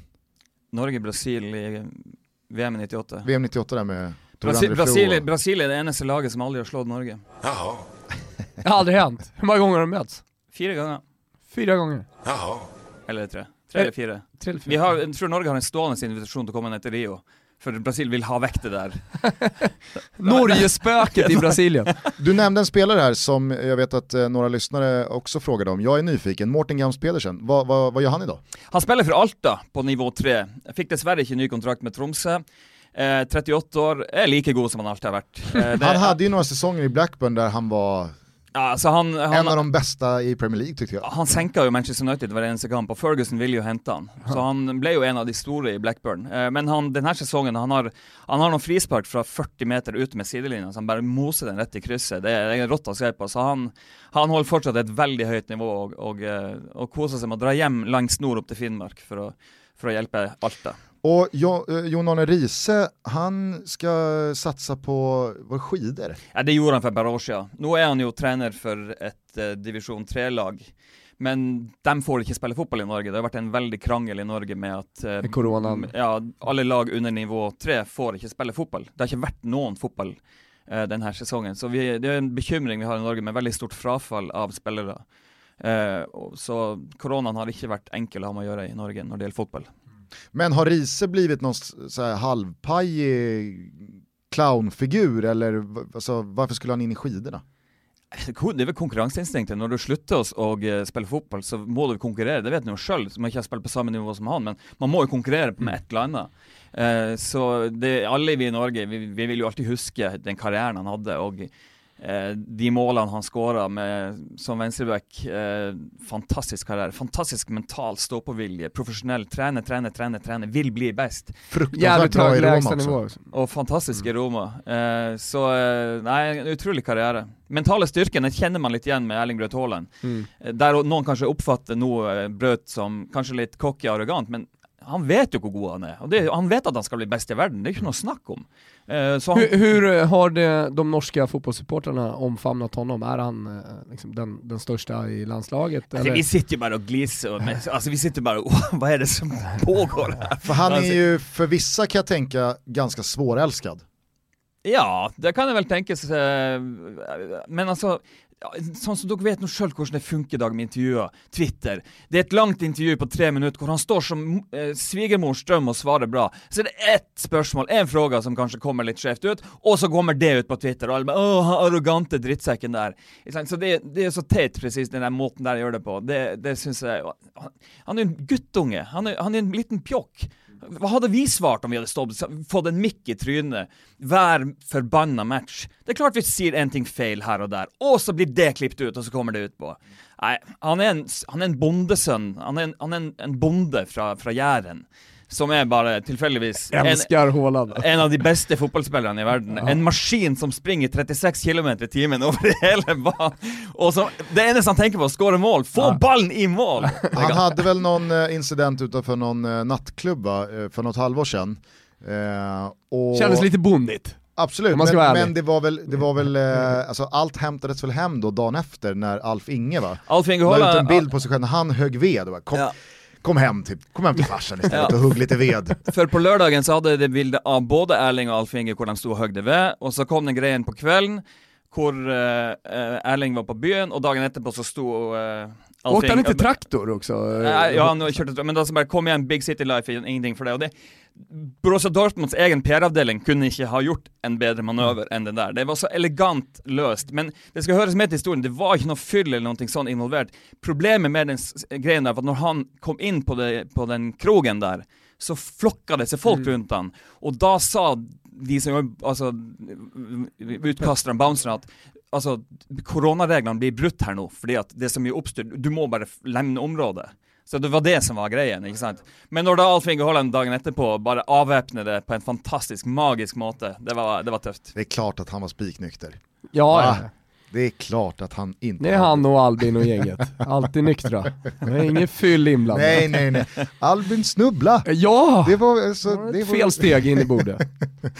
Ehm, är det någonting vi har missat inför landskampen imorgon tycker du?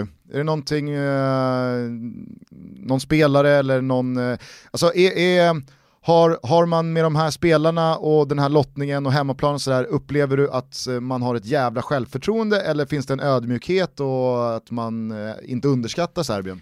Det är klart vi ska inte eh, undervärdera Serbien. Det är trots allt Milinkovic, Savic och guttarna som kommer. jag tror det, det, det, det som ska göras i, imorgon, det är en ärlig, hard jobb. eh, tro på sina egna färdigheter.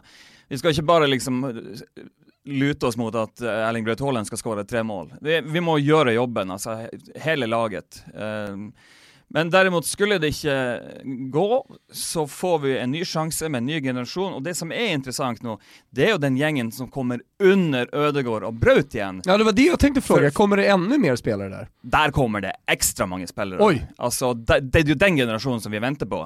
Altså, Nå har vi jo f.eks. en eh, 15-16-åring som heter Isak Hansen Aarøen, som starter for Manchester United U23-lag. Eh, det er ganske ekstremt. Han er altså bare 16 år. Vi har eh, Brian Fiabema, 17 år, som skårer for Chelsea i Premier League 2. Eh, Martin Palumbo, 18 år, starter for Odinese i Serie A. Kristoffer Askildsen, 19 år, starter for Sampdoria. I, eh, vi har Oscar Bobb i Manchester City. Vi har Oscar Bob, Oscar Bobb har vært, har toppnamn. Ta det, där har du toppnamn. Det, det är min gubbe direkt Oscar. Bob. Oscar Bobb Boggy i Bob. Manchester. Ja, det är Bob. Spelartyp på Bob. Ja, Messi. Fullständig Messi. Alltså, alltså, Vad är det som, Bob är är som händer i Norge? Vad är det för hade- fotbollsunder? Drömnamn, vi hadde en fotbollsspelare, eh, dröm. 2003-modell nå som heter Christian Arnstad, som debuterte for Anderlecht i helga. Eh, jeg kan fortsette. Vi har kaptein til U23-laget til Everton, Einar Iversen, født i 2001. Det, altså, den lista er så lang. Ah, Vi har sønnen til Mike Kjøle, AIK-legenden. Mathias Kjøle, som spiller for PSV. AIK-legenden. Ja men det får vi ändå tillstå. Va? Kanske för vissa. Vi har eh, vi, vi har eh, til Ove Røsler, Colin Røsler, som er norsk. Som spiller for NAK Breda. Så det kommer en hel bunch under Ødegård og Haaland av de som vi har veldig stor tro på. Men eh, nu, alltså, det, det som slår mig är att alla du räknar upp nu är spelare som inte spelar i Norge.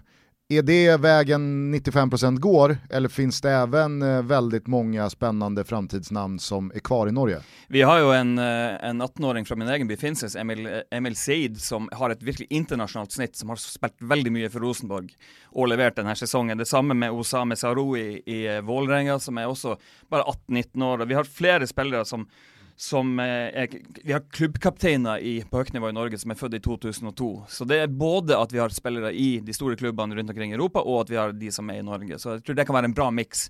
Og når de møtes på samling G18 eller G19-landslaget, så, så får de dra erfaringer av hverandre, og så blir det veldig bra. Då låter det ju som att man dels har jävligt goda möjligheter att nå EM, men att det oavsett hur det går är starten på en väldigt rolig norsk fotbollsframtid. Ja, vi snakker om syklus, og jeg tror at nå kommer vi etter 20 år i, i mørket, så går vi inn i ti, ti lyse år fremover nå. Jeg håper virkelig det. det hadde vært gøy. Man sitter jo der, og så ser man at Sverige skal til EM og til VM, og så blir man åh, Och så tänker ni, vi, vi, vi slår dem i skidor. Vi vinner ändå, vi har, vi har Johaug. Nei, men altså, Det hadde vært fantastisk om vi, om vi fikk litt positivitet nå med landslaget. Det hadde vært herlig. Finns det något lillebrorskomplex gentemot Sverige fotbollsmässigt skulle du säga? Ja, men det er klart det. Du må bare se på, eh, på antal år Sverige har vært med i mesterskap. og eh, Sånn som 94, da, når Sverige tok bronse, det var jo da vi skulle ta bronsen. Det var da vi hadde så bra lag, eh, sammen med 98. Eh, men det er klart at vi og lillebror, det er, ingen, altså, det er ingenting å skjemmes over heller det. Eh, og Hur, det- mycket, hur ja. mycket snackas det om Alexander Isak och Dejan Kulusevski i Norge? Eh, Dejan Kulusevski er ingenting, for jeg tror ikke den vanlige nordmann vet hvem det er. Eh, men eh, de kommer til å vite det nå når han kommer til, eh, til Juventus. Isak selvfølgelig vet alle hvem er, fordi at det var lekekameraten med Martin Ødegaard i Real Sociedad. Og, og når det gjelder det svenske landslaget, sånn som vi ser på det i Norge, så, eh, og sånn som jeg ser på det, at idet Zlatan slutta, så er det svenske landslaget Jeg vil påstå at det er litt sånn lederknødelsuppe. Fina leberknödelsuppen. Vad menar du med det? Ja, jeg, hør- dere har jo snakka om det på poden, at ja, det er litt mellom, mellommjølk. Det er litt grått. Det er liksom ikke, det er ikke verken fisk eller Altså, det er ikke verken det er jubel eller ingenting. Så eh, alltså, Fan vad annorlunda man kan se på ett landslag, för jag känner nästan tvärtom. Alltså landslaget under Zlatan var Zlatan och leder, led, leder, Leber- leber. leberknödelsuppen. Mm. Alltså för mig, det var, det var en grå trist soppa och Zlatan. mm. Nu så känns det snarare som en jävligt nice pasta med många Syns goda du grejer i. Ja, ja, men, alltså En Vongolen med- Isak med några och få och Ja, alltså, Quaison och Emil Forsberg och he, hela laget känns mer ja, men hør, spännande. skal ikke jeg være ute etter å ta Sverige, men er jo Kulusevski og Isak helt ny. Ganske, vi skulle ta vekk de to. Da er det ikke mye igjen. Emil Forsberg er 28 år, Quaison er ved 26, og de, som er, de, eneste som har over 50 landskamper for Sverige, det er gamle gubber som Granqvist, Sebastian Larsson, Lustig. det er Markus Berg, Lustig. Så altså er, Hvis vi tenker på starten av 90-tallet, Strømberg, eh, Roland Nilsson, det laget här, figurer, och så kommer 94-laget med Stefan Svars och Jonas Tern. Och så går vi över i 2000-talet med allt ifrån Mellberg, Henke Larsson, Jungberg, eh, och så Zlatan-tida. till idag, där hvor det er Markus Berg som leder an i ett, eh, ett anfall. Eh, det, jeg syns at det leder knude, knödelsuppe. Alltså, inte nog med att man har fått lyssna på det norska fotbollsundret som är på väg fram. Nu trycks man dessutom ner i skorna och inser att det svenska landslaget är skit. Nei, det er ikke et skit. Det er klart dere, dere Vi är i EM i alla fall. er jo selvfølgelig EM og er fortsatt bedre, eh, ingen tvil om, men nå snakker du om hvordan jeg ser på det. Det er jo ikke de profilene som Altså, spør du nå en nordmann eh, hvem er på det svenske landslaget, jeg tror ikke han skulle kunne svare et eneste navn omtrent. Hadde du spurt for 10 år siden, eller for 20 år siden, så kunne de ha ramsa 15-20 navn. Altså, det er en grå masse av stabilt gode fotballspillere, forstår du? Ja. Är det också kanske så att man har överskattat tillväxten på toppen av svensk Jag ska inte fotboll? börja tänka till. Ja men jag, jag, jag inser här och nu att Kulusevski fotboll och. Alexander Isak kanske har sminkat över en, en, en icke-existerande bredd på det som kommer underifrån. Som man kanske tänker är otrolig bara för att två spelare kommer fram. Det å håpe För tittar man på svensk klubblagsfotboll kontra då eh, norsk, ja det känns ju snarare som att eh, det, det, det, det är Malmö men sen är det inte så jävla mycket som, som händer och på tal om lag som ser ut på ett sätt demografiskt och åldersstrukturellt så ser jag inte det här Malmö vara som bäst om två år utan det är, ju- det är i princip hela truppen som ska byggas om i stommen. Men eh, vad fan, har, Sver- har, Sverige, har Sverige en riktigt dyster framtid? Alltså så här, eh, ko- kollar man på, vi, vi pratar om 15-16-åringar och så vidare så, och det, det, det är ju vanligare nu för tiden eh, att eh, svenska gutter också går till stora klubbar, alltså Kulusevski-vägen som gick från BP till Atalanta, väldigt bra, eh, ja, men Italiens bästa akademi får vi ändå säga. Eh, men den vägen går ju väldigt många eh, unga svenska fotbollsspelare nu också. Eh, vi har Juventus, vi har alla möjliga olika klubbar, 15-16-åringar som är, som är på väg upp som man kanske inte känner till namnet på, men, men det, det är klart att det finns liksom en fotbollsutveckling i Sverige också. Ja, ja, Och det vi kommer komma upp bra vi skal, spelare, men Det var ikke min del å ko- også komme hit og svartmale det, men eh, Nej, nej, men, och det fattar jag också, men jag gillar ändå att, du- att du tryckte ner foten där. Det, Ja, men det bare pro- profil, hovedsakelig profilene man tenker på. ja. Men, eh, men, eh, men, men, men hør nå, en grå, masse, en grå masse med gode fotballspillere kan gjøre store ting. Eh, det så vi i forrige mesterskap med Sverige. Jo, jo. Men, Ja. men jeg hadde jo Jeg syns jo det hadde vært greit å kunne bytte ut Markus Berg etter hvert. Eh, med en Du är ju inte ensam om att tycka det. Och även nu i landslaget och spela Quaison Isak till exempel som Og så anfallspar. får jeg vel håpe, også for Sverige sin del, at de setter inn han Han Er det FCK-keeperen? For Robin Olsen han har ikke spilt fotball på 100 år. Ja, nej nej. Eh, och jag, jag tycker, och nu ska jag han vara bakom Pickford så det Exakt. lär väl inte bli jättemycket speltid i Alltså det är Everton väl klart att han kommer få någon chans här och där, men jag tror inte man, jag tror inte man flyttar på Pickford Ja, men oavsett det- vad det som är jeg, intressant. nå tenkte jeg på landslaget, at Mm. han fra FCK At han, Ja, ja. at han bør bli Eh, førstekeeper. Carl-Johan Jonsson, Ja. världens bästa målvakt. Ja, absolutt. Ja, det er det verste jeg har sett, det han gjorde, er helt sinnssykt. Ja. Det Nej, var men, mot eh, Manchester United. Ja exakt. Ja. Exakt. Nej, Nej, men jag det- kan tänka mig att jag- Carl-Johan Jonsson, om han gör en bra säsong här nu under, eh, alltså i FCK, och Robin Olsen kanske gör två kuppmatcher, då tror jag ändå Janne tänker tanken inför EM. EM. Om jag får ta på mig Camp Sweden-mössan så är det ju, eh, visst, eh, Emil Forsberg 29 år, men han är fortfarande 3-4 goda år om han får vara skadefri. Quaison 26 år, visst han är inte purung, han är inte 18, men han har ju eh, många år kvar och känslan med Quaison till exempel är ju att det kommer bli, det var ju snack om Lyon nu, på deadline day och att det kommer bli en större klubb vad det lider. Eh, och ja men så här, Dejan Kulusevski, Alexander Isak, hur många behöver man? Alltså får Alexander Isak den utvecklingen eh, som man ändå fortfarande tror att han kommer få, bli, liksom, gå till en ännu större klubb. Eh, Dejan Kulusevski i Juventus, om han får speltid där, fortsätta utvecklas i en av eh, världens bästa klubbar. Alltså, då har vi ju dem i, i laget. Absolut. det är ju våra Ödegård, det är Og så våra... har de Mathias Svanberg, som jeg har veldig stor tro på. Eh, Jag också.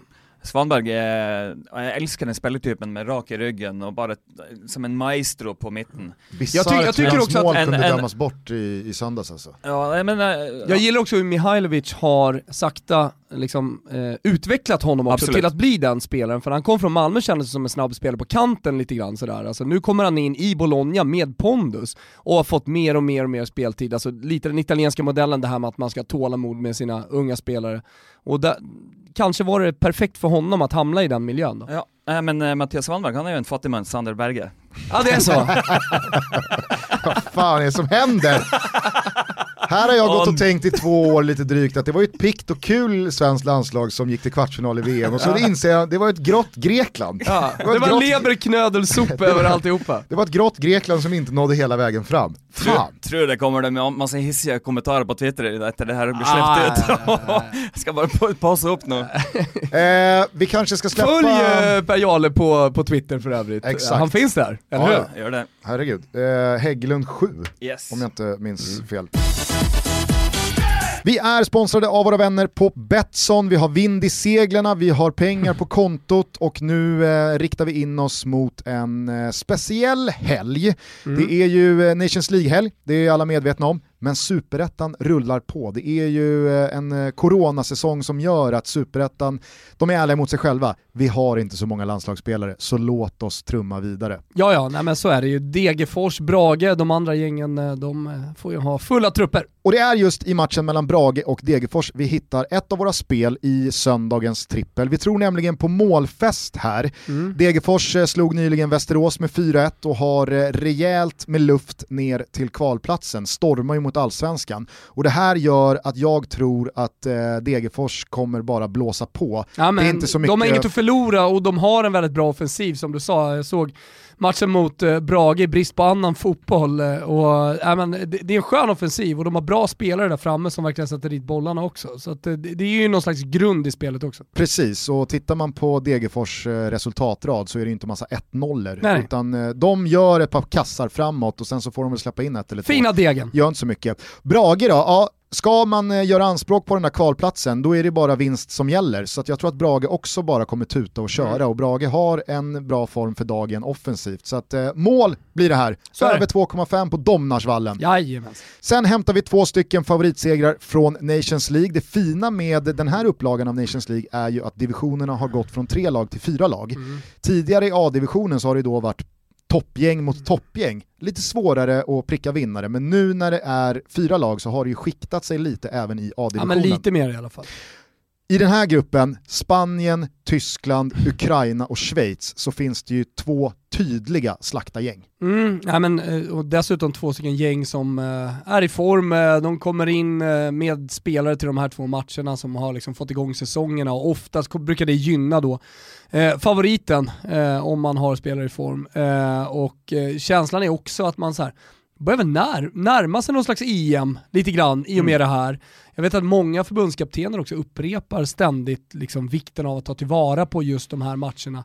Eh, för att eh, komma förberedda, det är så få tillfällen man har. Så att jag, jag tror, tror extremt starkt till exempel på Spanien i den här matchen. Spanien möter Schweiz på hemmaplan och det här tror vi slutar med en eh, tvåmålsseger mm. eller mer för spanjackerna. Ja, vi tror jättestarkt på det. Alltså Spanien som är en av favoriterna i, i EM, men alltså, de ser så jävla fina ut. Samma lina tar vi i matchen mellan Ukraina och Tyskland. Ja, gör det sonika. Jag såg Ukraina mot Spanien, mm. det var inte kul. Nej, men det de inte ser kul. inte bra ut. Nej. De ska inte vara i en A-division i, i Nations League. Nej. Tyskarna däremot, nu har de ju eh, Tyskarna däremot får ju nu välja och vraka bland alla toppspelare som nu är igång. Många ja. kanske minns den förra samlingen, då var det ju en hel del spelare från ja, bland exakt. annat Bayern München som då Precis. tackade nej och inte ville spela för att det hade varit en lång säsong och så vidare. Nu har ju Löv hela stjärngänget nej. att välja mellan. Så att tvåmålsseger för Tyskland, tvåmålsseger för Spanien och över 2,5 mål i matchen mellan Brage och Degerfors. Det är trippen, ni hittar den som alltid under godbitar och boostade odds på Betsson. Man kan rygga med 148 kronor och skicka in sin rygg under hashtaggen tuttotrippen. Ja, och är man under 18 år så behöver man inte fundera på detta för då får man inte spela i Sverige. Och sen så finns stödlinjen.se för de som har problem. Tänk på det hörni. Vi säger stort tack till Betsson för att ni är med och möjliggör Toto Balutto. Tack. Eh, vi släpper den svenska och norska landslagsfotbollen. Det här är ju Toto Balutto så vi kastar oss från det ena till det andra. Vilka eller eh, vilken klubb tyckte du gjorde den bästa deadline day-värvningen? Arsenal. Med Thomas Partey? Ja, det må Där håller jag med dig. Så ja, vilken... Det är ju ingen snack om saken. Man har väntat på att erstatta Patrik Vieira i 14 år. Och nu är han här och han är perfect. Hur gammal är Partey? 27 år. Ja. Han har, går in i sin prime nu.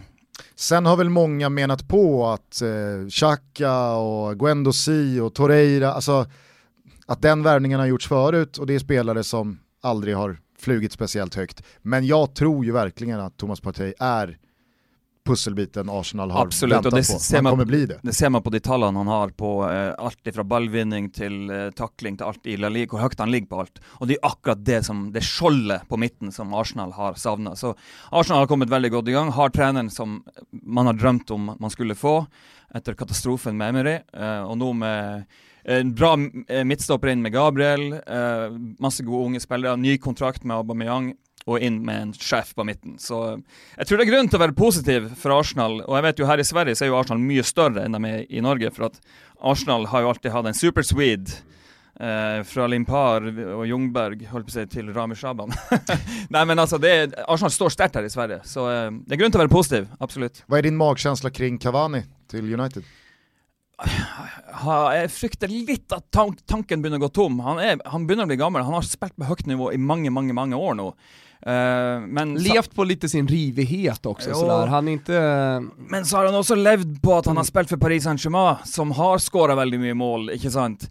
Uh, nu ska han med ett Manchester United-lag som, som kanske har det lite tufft och lite motvind till tider, uh, och i Premier League, där han kommer att bli mosad ner bakifrån av uh, en del knokkel mittbackar. Så nei, vi skal vente med, med noen fasit der, men det var jo ikke det de skulle ha. Nej. Det var jo Jaden Sancho, og så gikk det bare nedover og nedover. Eh, så de er vel ikke fornøyd med sitt vindu der. Jag kan tänka mig också att i och med Martials avstängning, att Cavani eventuellt går rakt in, och han har inte spelat fotboll sedan januari. Sen januari. Han har ju gjort som Håland. Han har ju varit ute i, på fältet Ja, ja det är det? fantastiska när han går med lien va? Ja han går med lie och det var inte bara lie utan han hade boskap och sådär som han tog hand om också. Nej, han, har, han har inte glömt av hur man ska, ska spela fotboll, det är ju trots allt en av världens bästa strikers de sista 10-15 åren eh, det handlar om. Så, eh, ja, men tänk när Henke Larsson gick till Manchester United, mm. att kanske Cavani kan få samma lite av statusen. Från innebandyn. Just det. Ja. Så overkligt alltså. Eh, om vi tar oss till Italien då så var ju den stora smällen eh, Chiesa till Juventus. Jag såg eh, Gazzetta dello Sports eh, framsida i morse tror jag, där man hade Andrea Pirlo som en dirigent. Och så var det då Chiesa, eh, det var Dybala, Ronaldo, Kulusevski eh, och eh, Quadrado Första tanken var då, trist för Morata, att inte ens vara med i den Ja, nej, ju, kvintetten. Ja, alltså, ju- han, han har inte ens en fiol i handen. Nei, men altså, dere snakker om eh, han Moting, som, men altså, jeg vil jo også påstå at Morata har jo også en av de beste agentene i verden. Ja. Altså, han har blitt omsatt for over to milliarder, men han er jo en trefot. Han, han, han er iskald. Ja. Den første matchen han hadde for Juventus, det var jo skandaløst Ja, dårlig. det var Og. Juventus skulle hente Luis Suárez, de skulle hente Edin Dzeko, Olivier Giroud, og de endte opp med Alvaro Morata. Eh, og Det er jo en kjempemiss for et Juventus-lag som skal forsøke å vinne Champions League. Det er det som er overordnede mål. Så nej, Morata, där är jeg skeptisk. Men för Serie A sin del så är jag väldigt glad med det som skedde på denne day, att vi fick behålla så många namn som har varit linka ut i så många år. Uh, för exempel Koulibaly. Han är han är i Napoli nå. Han gikk ikke til for masse penger. Mar Lautaro Martinez han gikk ikke til Barcelona. Milinkovic Savic han blev enda en säsong i Lazio. Eh, Rodrigo de Paul gikk ikke til Leeds. Eh, Skriniar gikk ikke til Tottenham. Vi fikk beholde alle de der Chiesa som ryktades också mycket gå till klubbar utanför Italien blev ju kvar i Og vi fikk Smalling tilbake. Zlatan gikk ikke til Hammarby, han ble i Milan. Og José Callejon ble i Serie A. Han, Skriniar, Ja. kvar i... det så, eh, vi så sånn sett så er jeg veldig fornøyd som Serie A-kommentator at vi fikk beholde så mange profiler. Om Choupo-Moting och Moratas respektive agent ska lyftas, nu får väl alla Laziale ursäkta, men Milinkovic Savic agent kanske inte ska ha högsta betyg. Nei, det er ganske imponerende at han er der fortsatt. Eh, Men det er prislappen som er ekstrem. Det er jo en milliard for Savic. Men Kesa då, vad, vart pusslar du in honom i Juventus? Altså, om vi ser bort fra Dybala, for at eh, han er litt plaga med skader, men altså at vi har uh, Kulisevski og Chiesa som mater Ronaldo på topp, der har du én variabel. Eh, men så har du også Vi kan kjøre en 4-4-2 med Chiesa og, uh, og Kulisevski på hver sin kant, med stram defensiv organisering sentralt på midten, med f.eks. Dybala og Ronaldo på topp. Så jeg tror at Chiesa og Kulisevski eh, Det er jo en del av generasjonsskiftet til Juventus. Man pratar ju lite i Italien också om att eh, de ska spela 3-4-1-2, de har faktiskt ställt upp en, en sån modell i eh, det här Juve Stellare, alltså fullt, fyllt med stjärnor och speciellt offensiv kraft, där man, där man ute till höger då har eh, Chiesa, eh, och där man ute till vänster har Quadrado, och så har man Kulusevski bakom Dybala och eh, Ja, Ronaldo. absolut. Det är också en, en också möjlighet, men de ställer ju, å andra sidan så ställer de upp sex olika varianter. Eh, du har 3-4-3 som eh, Pirlo har pratat om, ja, men då blir det ju konkurrenssituation mellan Chiesa och, och Kulusevski ute till höger. Eh, för jag tror inte de två kan leva ihop eh, på en kant. Nå har jo han jo på to kamper Andrea Pirlo hatt 43 ulike formasjoner, føles det som. Det er vel, han driver og leter hva han vil ha. Mm. Eh, Ramsey fri rolle der, og, og det funka veldig bra i første match mot Sampdoria. Så det vil ta litt tid før de setter det de vil ha. Men det som er interessant med Juventus, det er jo generasjonsskiftet. Som er, pågår for fullt nå, med Mm. Matais de Ligt som er kommet inn, og, med Bentancour som skal være sjef på midten i lag med Rabiot, Kulusevski, og vi har eh, Chiesa. Chiesa. McKennie. Eh, McKennie kommer også inn, Artur, Mm. eh, som er litt yngre enn Pjanic. Mm. Eh, så det er generasjonsskifte, rett og slett. Eh, så de jobber for fremtida nå, Juventus. Har du eh, slutat förvånas över Atalanta? Eh, jo eh, eh, Hva skal man si? Ja, Det- vad ska man säga om Atalanta? skal man si, egentlig? Det, Såg ni att det var en ny holländare som gjorde mål nu senast? Ja, ja. Som man aldrig hört eh, namnet på. Sam, vi- Sam Lammers. Sam Lammers. Og det var første gang en Serie A-klubb har tre målskårere fra Nederland siden 1992-1993. Och då var det... Marco van Basten, Frank Rijkaard og Ruud Gullit i AC Milan. Den er ganske fin. Ja, får man säga. och de här eh, guttarna i, eh, älskar ju att liksom gå över och vara lite papegojig här eh, till det norska språket. Eh, jag älskar att de här spelarna också nu får chansen i landslaget. Alltså man tänker sig, okej de är bra i Atalanta-miljön, men det finns väl holländare i större klubbar som borde liksom gå in i en, i en startelva för det holländska landslaget. Men nu kommer Hattebor och, och de här lirarna in i, i, i Holland. Ja, men vi satt Det ju eh, inför Serie A-säsongen här och pratade huruvida Inter till slut skulle kunna brotta ner Juventus från, eh, från tronen och kan Milan bråka sig in i topp tre och, och så blir det lite som att Man glemmer Ja, men av, man det glemmer av ska bra inte kunna, det måste ta slut någon gång. Har du tagit dig förbi det stadiet och börjat se på Atalanta som en titelutmanare? Absolutt. Där, absolutt. Det är inga Det tvivel. reell skudetto-utfordrer, utmanner. Mm. eh, 100 Eh, De er så vanvittig bra. Og det er det samme som du snakka om med landslaget, som med Bodø-Glimt. Det var ingen fra Bodø-Glimt som var på landslaget. Og selv om hele Norge krevde, sa jo at la Bodø-Glimt være det norske landslaget pluss Haaland og Ødegaard, så vinner vi VM, liksom. Det var det som var In med tankegangen. Knutsen också. Ja, men in med han som trener. Eh, nei, men de er så bra, og så lenge de holder Gasperini og det her 3-4-3, med som Bodø-Glimt dobling og tripling på kant, det går så fort, og det, du kan ikke forsvare det mot det. Og så skal du ha Zapata på topp, og så setter de inn på Louis Muriel, som alltid skårer. Altså, det er et fantastisk fotballag. Og lykke til Liverpool hvis dere skal spille mot Atalanta, som de spilte mot Aston Villa. Da blir det tosifra, garantert. Ja, det kan bli eh, otroliga matcher eh, att följa oavsett. Eh, finns det någonting annat eh, som du tycker sticker ut med den här Serie A-upplagan? Eh, något lag som ligger lite extra varmt om hjärtat eller någon spelare som du har fått upp ögonen för?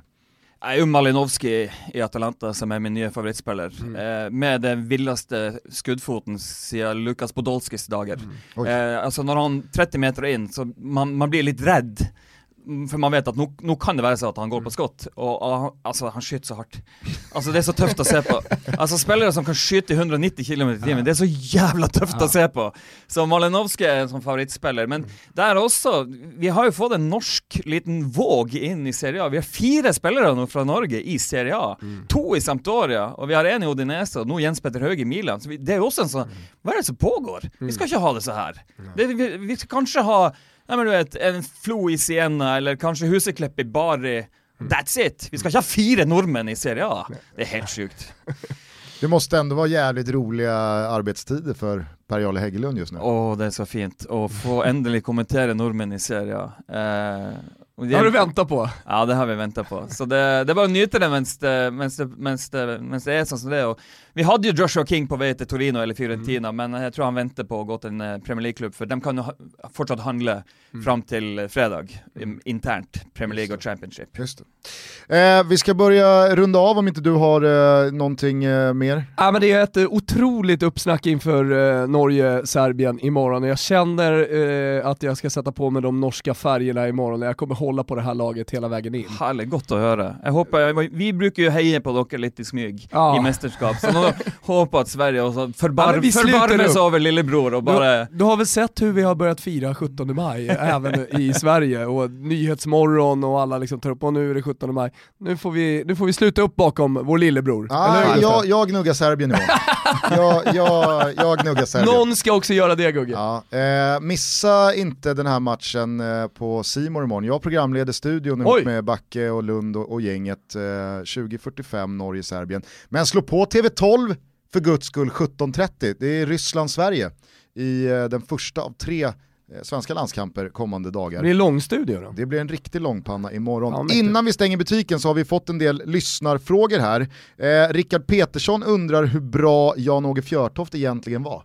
Han var jo stor i Tyskland. Eh, Han kunne jo springe bare 7 km i timen. Han var jo ekstremt treg. Eh, stor og sterk target. Men eh, skulle vi sammenligne han i dag med Haaland, så er han jo ingenting. Lars Johansson, han eh, undrar hur magkänslan och tankarna går kring Arsenals säsong. Hur långt kan det bära? Topp fire og ny cuptittel. Jonas Bertelsen undrar om det finns någonting som särskiljer norsk versus svensk kommentatorstil. Nei, jeg tror vi er ganske like. Det er samme er energi, og ned. Eh, Det er ganske likt, absolutt. Eh, om du skulle jämföra din stil med någon svensk? Det er vel Jesper igjen. Eh, jeg har jo personlig en veldig stor favoritt i Niklas Jarelind. Jeg mener jo at Niklas Jarelind er en fantastisk fotballkommentator, og jeg syns jo den nye unge vinen i Sverige eh, er veldig bra, med Anders Bjurk, Kviborg, Svanemar, Pintorp og det her. Eh, så- Svanen nämns där. Absolutt. Svanemar er eh, en sånn ekte yrkesmann som bare han er så stolt over å få jobbe med det. Han legger så mye arbeid i det her. Eh, og Det gleder meg som jeg blir litt eldre nå, å se at man har den driven som jeg forhåpentligvis sjøl hadde når jeg var yngre. Ja, den, eh, den värvningen satte vi bra. Ja, det gjorde vi. Det får man säga. Eh, finns det någon norsk Niklas Holmgren?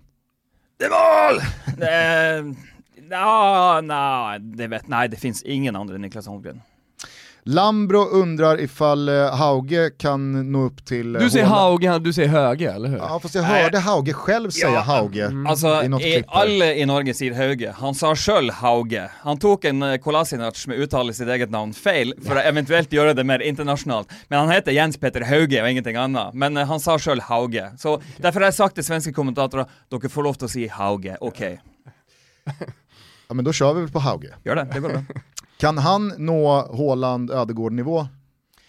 Eh, så lenge han står imot presset og kravene fra Zlatan og Ante Rebic, og tar rygg på Ante Rebic og Zlatan, og lærer av dem, så kommer Jens Petter til å nå ekstremt langt. Men nå må han stå imot den første vågen av press og krav.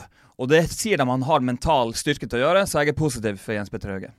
Etov undrar om det pratas i Norge om Sveriges fantastiska läktarkultur. Absolut, Det vet alla i Norge att svenske tribuner på de store kampene, Stockholmsderby, det er blant det absolutt beste som finnes. Ikke bare i Europa, men i hele verden. Och det är ljusår ifrån Norges. Ja, det er så utrolig mange lysår fra Norge. Det finnes en og annen kamp i Norge hvor det kan være litt stemning, men Sverige er i ypperste verdensklasse når det gjelder tribuneliv. Eh, og det er jo det man savner mest med fotball her i Sverige nå, å ikke kunne gå på et skikkelig derby. Jag älskar att eh, norskan har tagit eh, tribuna, alltså det italienska namnet för läktare.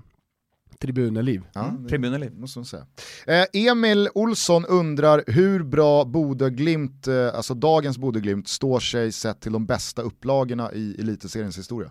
Eh, det her er, de tar jo alt av rekorder nå, så det her kan vi vel faktisk si at det er det beste norske laget vi har sett i elitese, i øverste divisjon noensinne. Men eh, de har fortsatt en vei å gå i Europa for å kunne matche det beste Rosenborg-laget, som faktisk slo Milan på bortebane. Bodø-Glimt var nær, tapte 3-2. De förlorade mot Fiorentina hemma, den var jag och kollade på uppe i Trondheim. 1-0. Eh, Gobbi gjorde mål. Massimo Gobbi. Massimo Gobbi gjorde mål Fine på Gobbi.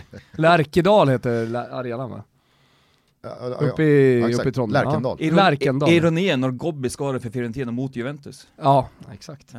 Är- Den får ni suga på ni som lyssnar på det här. Just det. Eh, Anders Tjernberg, han undrar vad, vad, vad är egentligen grejen med alla jävla dubbelnamn? Nei, det i Nord-Norge. Jeg, kan- jeg heter jo Per Jarle. Og mine bestekompiser het, heter jo Roy Sverre, Bjørn Arne, Jon Rune, altså Ole Andreas. Eh, det bare er sånn. Og så har du bindestrek mellom de to navnene, så skal begge navnene uttales. Det er derfor bindestreken er der.